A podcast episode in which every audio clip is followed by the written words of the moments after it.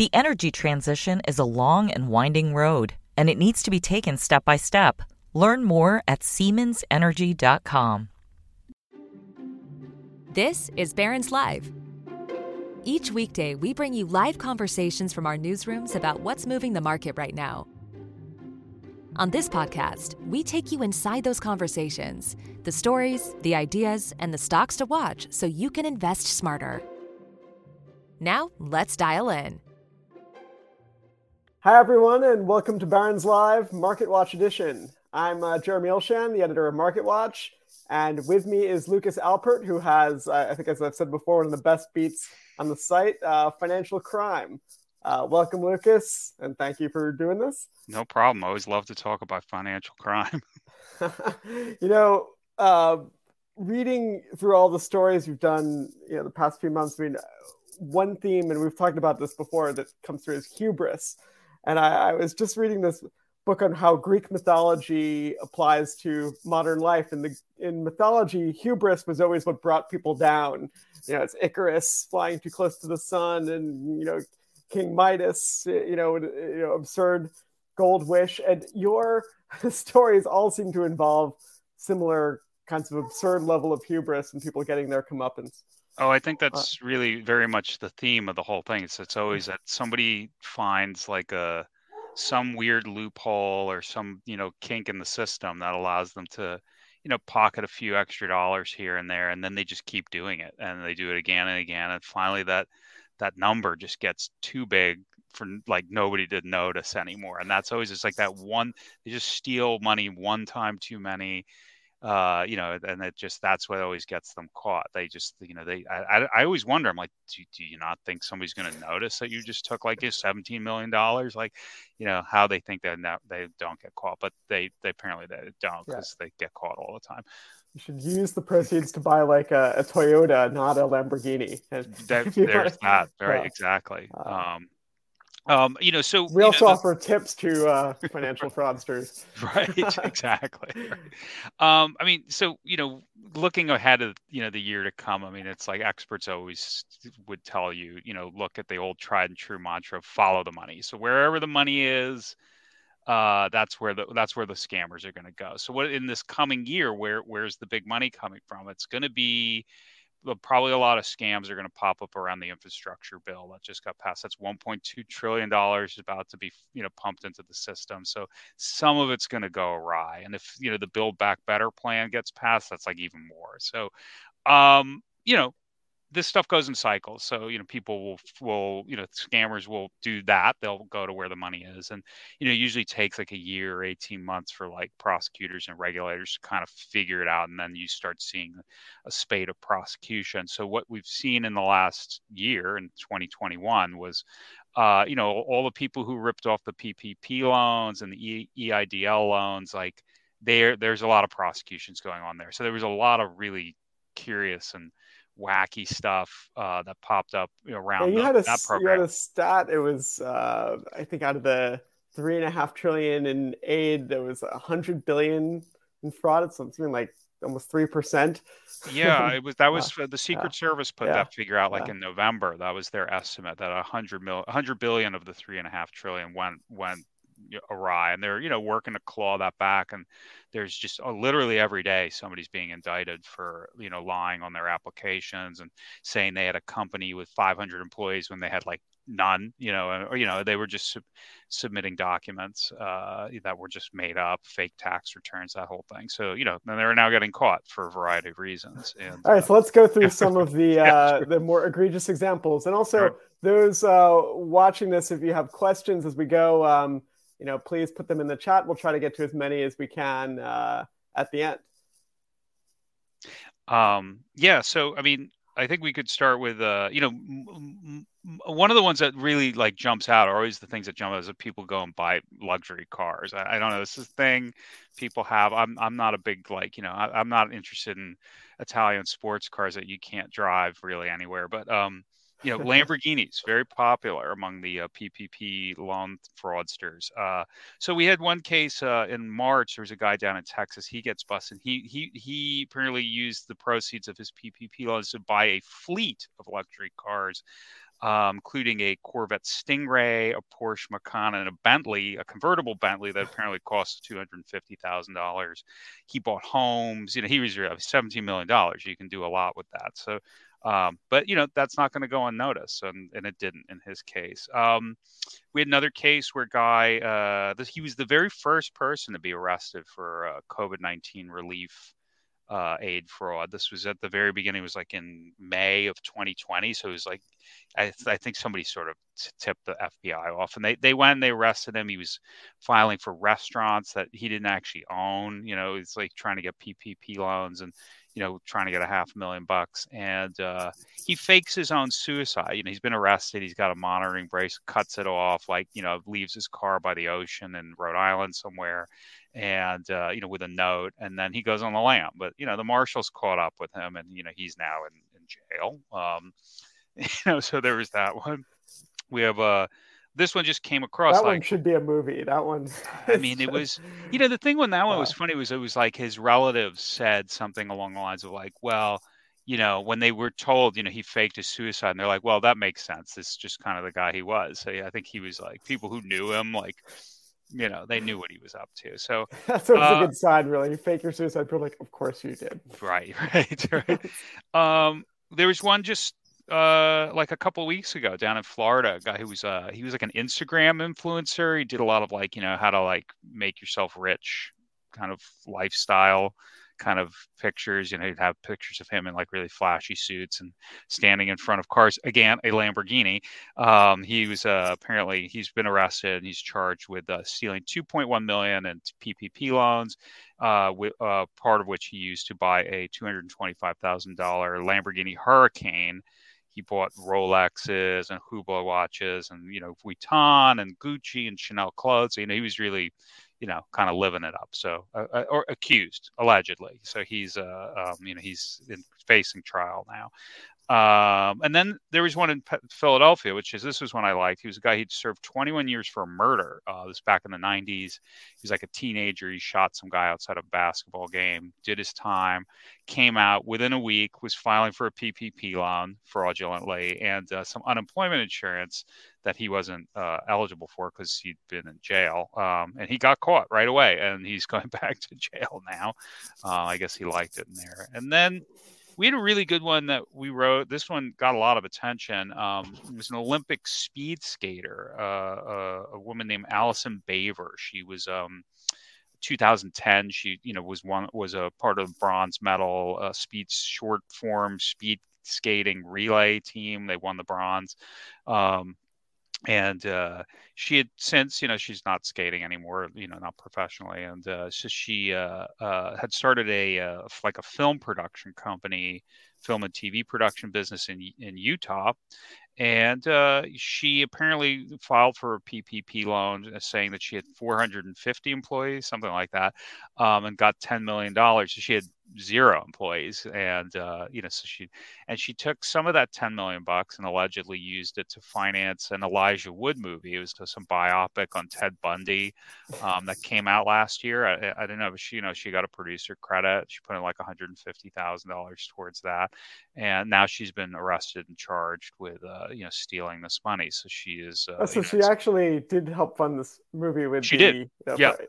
Yeah. Partly. I don't know what she did with. I don't know if she'd done anything with the rest of it, but yeah, some of it actually went and financed the film. So she was, you know, genuinely trying to, you know, start, you know, keep her business up and running, but, you know, she, you know, lied about how to do that and got money that really should have gone to somebody else.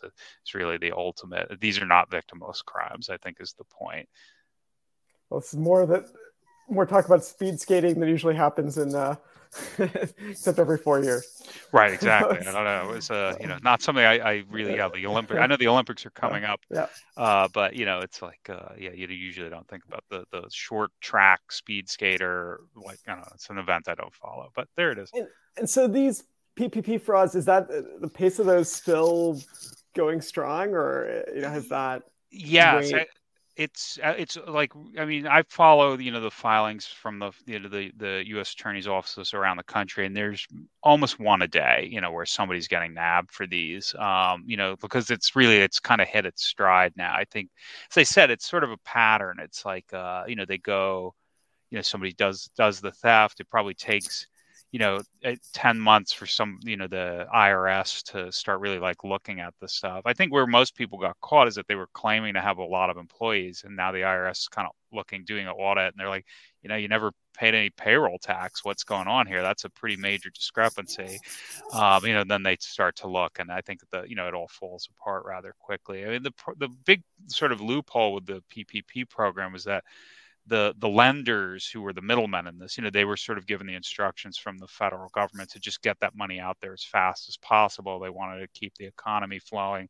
So as long as you were submitting the requisite documents, there wasn't a lot of oversight at the beginning. They were just cutting the check. So people were forging tax returns. I mean, that was really ultimately and payroll documents. They were just making them up, and, you know, it looked good on the surface, and but yeah, closer look under the hood. Now these guys, it's popping up. I mean, it's like almost in every jurisdiction. It was all over the country. So, you know, they're clawing it back as best they can. You know, they'll never get it all, but you know, there we are.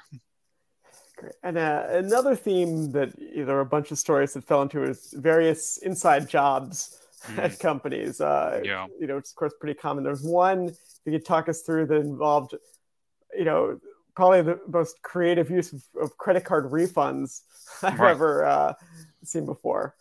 Yeah. So, I mean, in these cases, it's oftentimes like, you know, the person who's closest to you is the one who's like to watch out for. So, you know, a lot of companies, small companies out there, you know, they'll have like a CFO or a controller or, you know, some payroll person who, you know, has access to all the books, you know, and has check writing authority.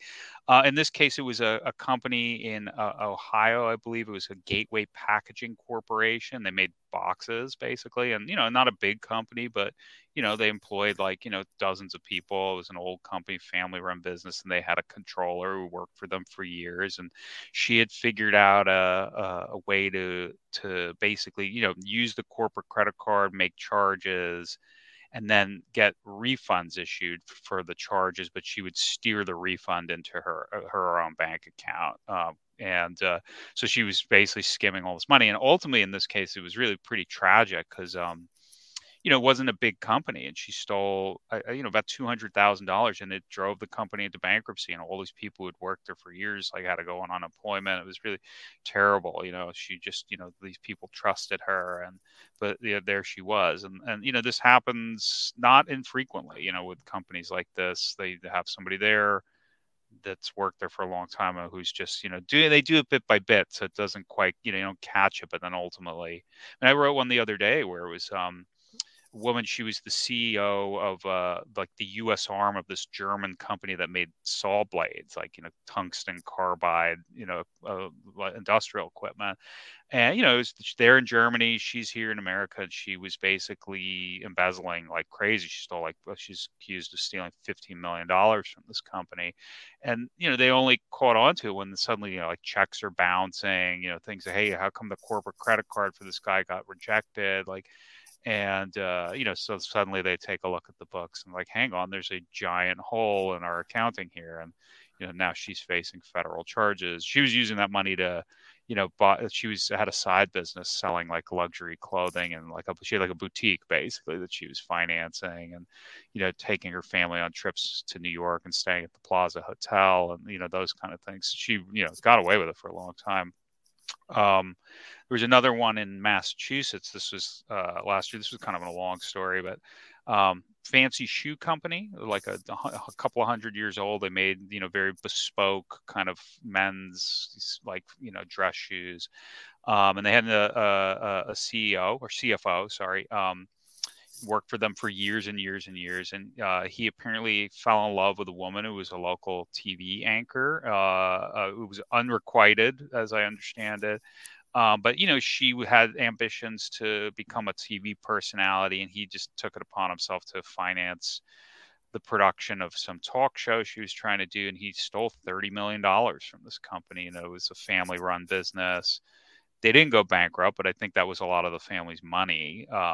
You know, so and I, you know, that was basically you know, love.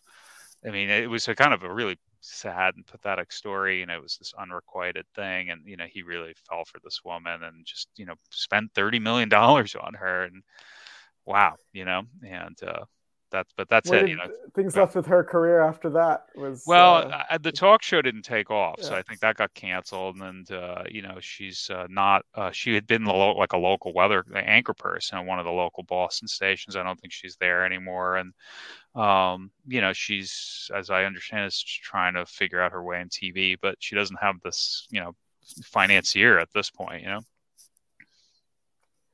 Well, another theme that's run through your coverage, and it's already one I think popped into some of the questions you guys were asking, is crypto. Well, crypto and SPACs as well are, I think, two areas we've seen growth in financial crime. Why don't you talk through some of the big ones? There was, you know, I mean, my favorite one you did involved Steven Seagal, you know, the former movie star who has dogged your whole career, Lucas. I know you've written about him. I've written a lot about Steven Seagal.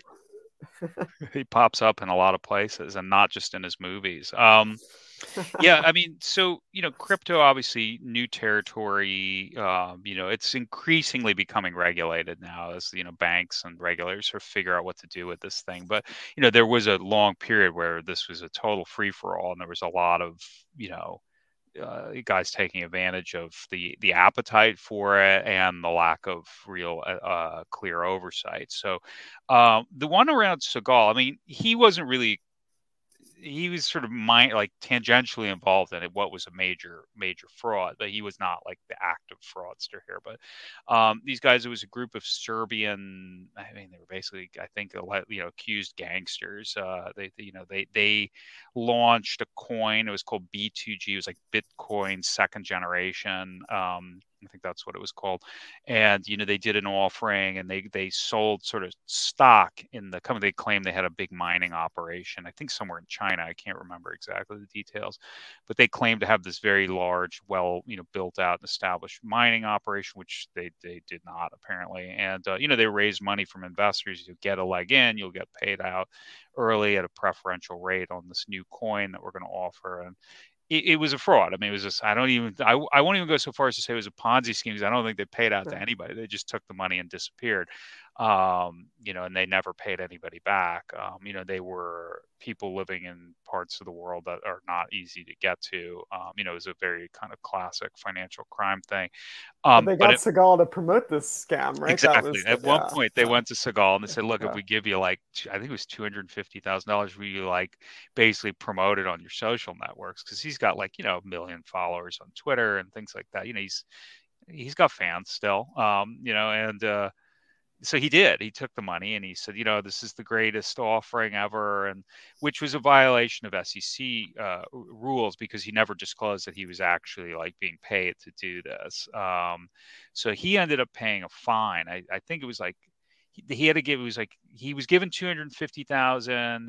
He had to pay the $250,000 to the SEC and fine, and $100,000 extra, you know, and he acknowledged. He said, "Look, this was a total. I mean, his agent, I think, told me was you know, he was as much a victim here as anybody else, because he didn't, you know, he thought they were legit. He didn't know. I mean, look, you know, they were going to pay him to just say this stuff is great, so he did it, and he got in trouble for it. So, but there you go, Steven Seagal, right in the middle of a Bitcoin scam or crypto scam. It probably won't be the last time we see celebrities promoting cryptos and NFTs and getting into trouble. There was just a case right now going on along those lines. What else, crypto-wise? We did a story. This is a whole scam where guys were doing phone spoofing. So they would basically kind of take over your phone. They had somebody inside, I believe it was at Verizon, who was, you know, helping them transfer control. You know, if you get a new phone, you port the phone system over from one device to another. You know, which if you're authorized to do is easy. They were not authorized to do it, but they figured out how to do this with the help of this insider.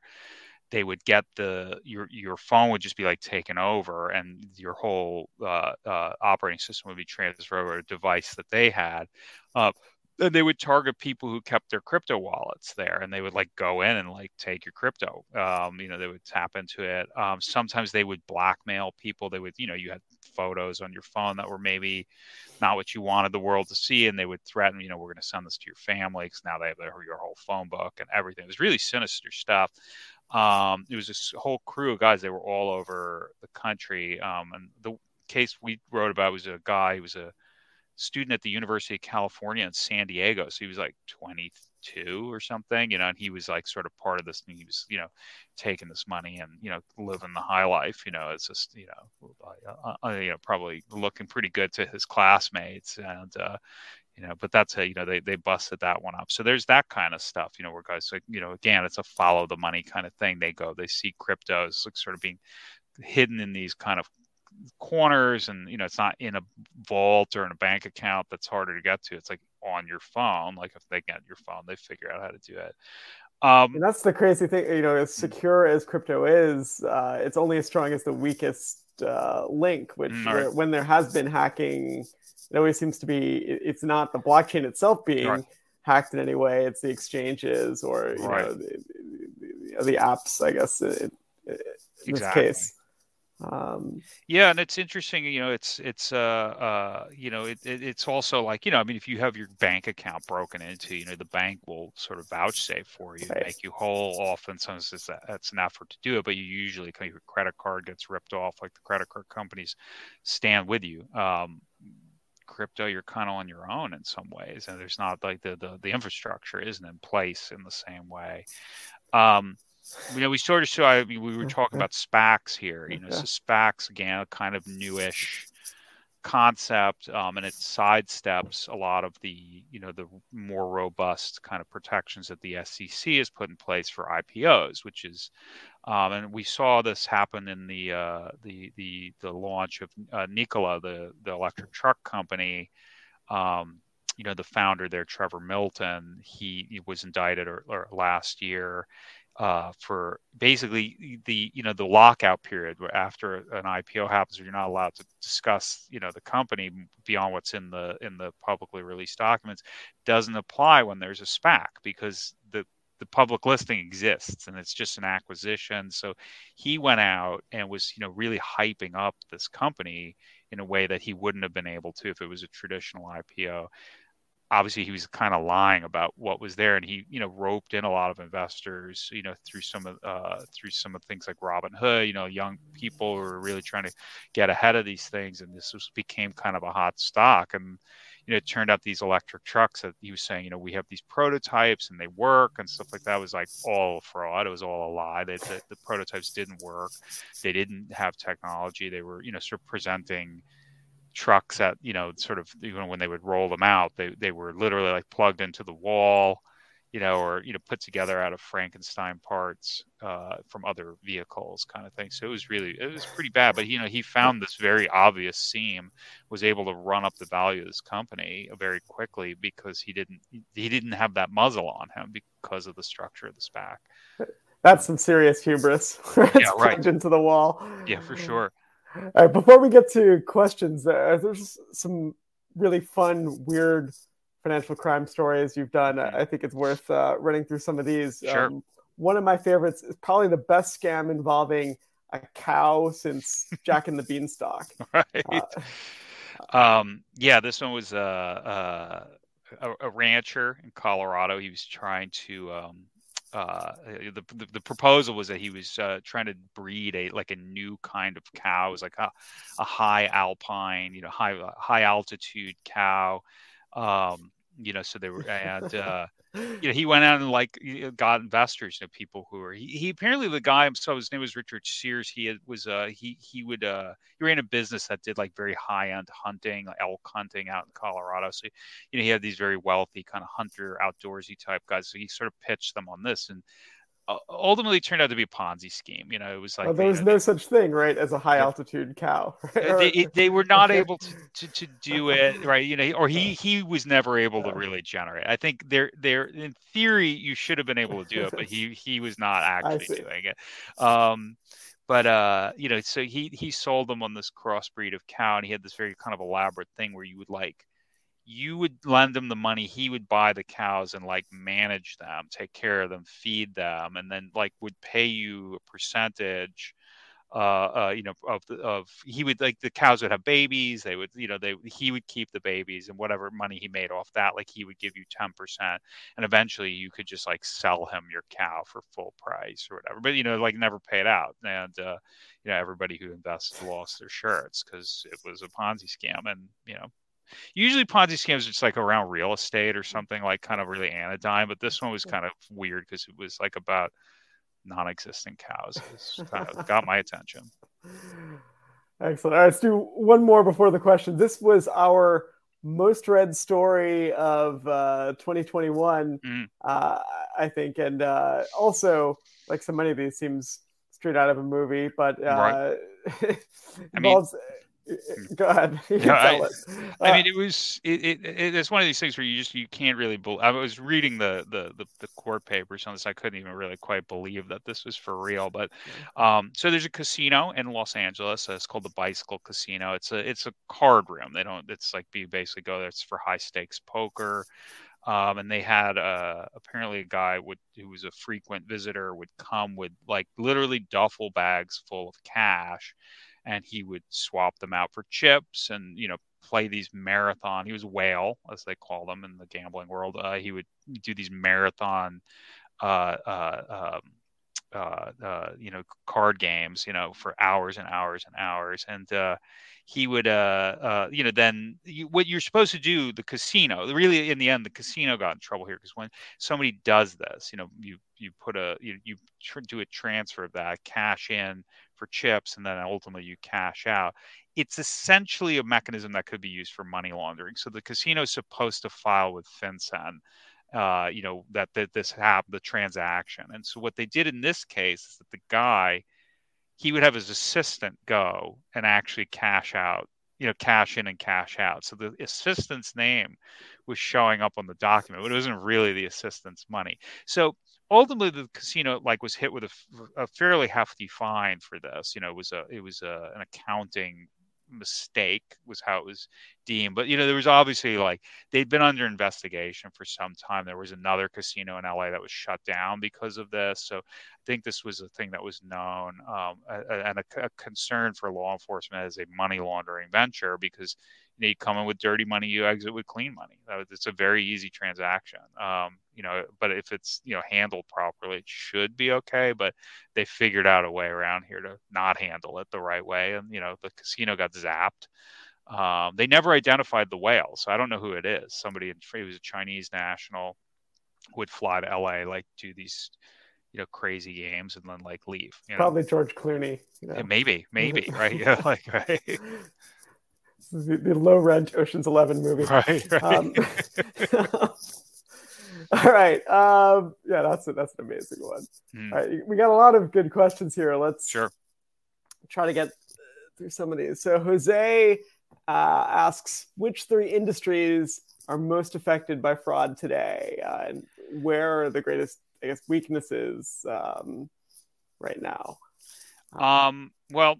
This is a good question. I mean, obviously it's, banks are are very attuned to keeping an eye out for this, but, it's like, so if you're in like more traditional banks, you're probably at the safest, but it's like, I think when you get into sort of the outer edges of the finance world, crypto obviously like leaves a bunch of things open. There's a bunch of frauds that go on where companies get zapped. There's this whole, it's called business email compromise, where, basically get like real criminals. This is like hackers and criminals, like basically get into your email and, company's email, and they figure out transactions are about to happen. You're about to make a big payout to another company, and they would send a fake email purportedly from the other company, be like, when you make that payment, can you just put it in this account instead of the one you usually do? And you'd be surprised how often that actually works, and it does, and like money just gets like disappeared into the financial system, and it's like gone before you know it. Anything that's very online obviously has a lot of vulnerabilities. I think that areas that, where you see a lot of problems. It's really just individuals. A lot of people are, like, it's the classic thing, people who are maybe not that sophisticated financially, or, or like elderly, they really target like the real criminals go after people like this. It's labor intensive, but it's effective. Companies are inured more so because they have people work on this, and consultants and stuff. But going back to the original what you're saying about retailer or like non-financial companies being at greater risk because they haven't had the experience dealing with as much of this. Doug had a related question: What can law enforcement, regulators, and financial institutions do to increase consumer and business awareness of these threats? I'll before I go to you, I'll plug a recent episode we did of the podcast to do the best new ideas in money. We looked at it's called behavioral biometrics, which the online retailers are sort of taking a page from the banks, looking at ways to help exactly to Doug's question, help people protect themselves by creating profiles of each of our behavior, like the way we type, how we hold our phone when we do certain things. And they use all that to know if it's really you doing things without you actually being aware or having to identify which of these pictures isn't a fire hydrant or whatever. Right. But I think to Doug's point, like more education of consumers to prevent, people falling prey to stuff is probably a big part of it. I do think, there's a soft underbelly. Obviously the largest financial institutions have the resources to police this better. And, they do things like even simple things like two-factor authentication, that's very costly to actually implement. Like, so, smaller banks, regional banks have trouble with this. Retailers, obviously, this is would be a big cost for them to implement it. I mean, it's very effective. Two-factor authentication is kind of the gold standard for a lot of financial transactions. But it's, it's only certain places really have the ability to do that. And that's where we sort of lie. And the scammers kind of know that, that there's still a lot of soft spots. Yeah, I'm looking through. We were not going to answer this one, but Lucas, you'll appreciate hearing. We got a question from our former colleague, Myron, at the New York Post. But Myron, if you're listening, we will have to get back to you later with that question. Yeah, sure. Hi, Myron. All right. Arturo says, just curious if you follow the anecdotal cases only for reporting and journalistic purposes. Do you have are there any interesting aggregate stats or trends, that you've seen on financial crime? Yeah, I mean, look, the obviously the big government agencies that track this, the FTC, the Secret Service does this. They all usually at the beginning of a year will do some data, around certain kinds of fraud. A lot of it is sometimes hard to totally understand the scope of things. I did a story this year about catalytic converter theft. I mean, this is a little off out of left field a bit, but my catalytic. You had personal experience with this crime. Yeah, my catalytic converter was stolen from literally a block away from my house, and I realized that this is a big deal, and there's the auto insurance, association, things like that. They do keep data on this, but it's it's always hard to stay totally current with it. It's the data was 2 years old because it's, it comes in kind of slow. So it is a bit piecemeal. There is data out there, on the scope of it, but sometimes they're just big holes. And I struggle with that, trying to do these stories and contextualize them in the proper way. I mean, sometimes we just do these stories because they're just interesting and maybe there isn't a broader context, but there often is, and sometimes it's actually a bit of a challenge to fully understand that. I try my best, but I don't always succeed.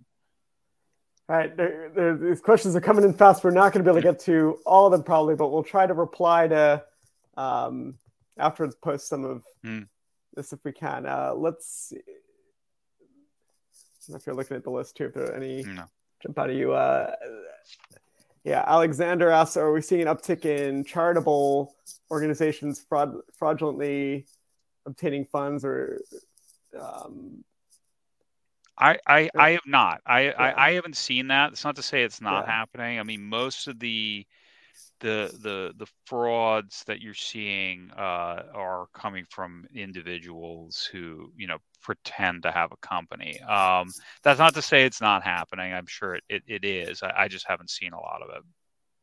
Richard asks, how much does tax fraud cost the U.S. Treasury each year? I don't know if we have that stat handy, but what can be done to minimize the evasion? That is an area, you know, we've been covering, especially as the IRS has been under staffed in recent years, and you know, I think the pandemic is not helping things.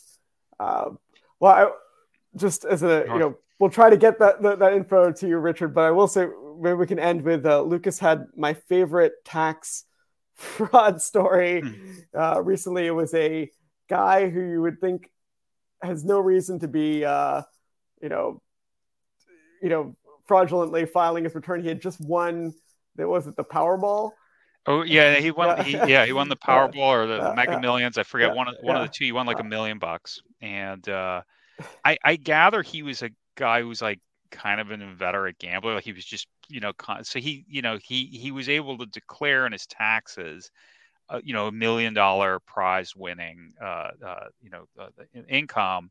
But he also declared that year he had lost $1 million in lotto tickets and gambling, which seemed like pretty ridiculous. So, and he ended up paying zero tax.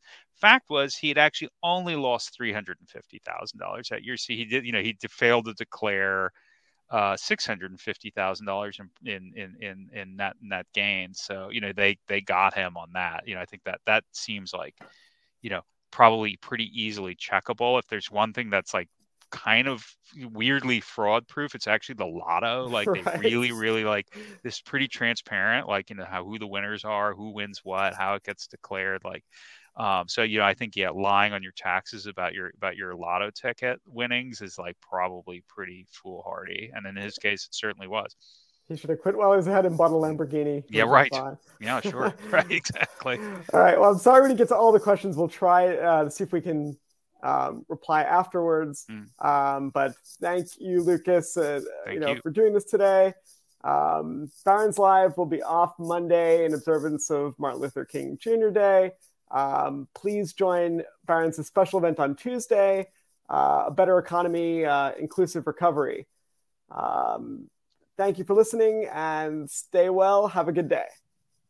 The energy transition is a long and winding road, and it needs to be taken step by step. Learn more at SiemensEnergy.com.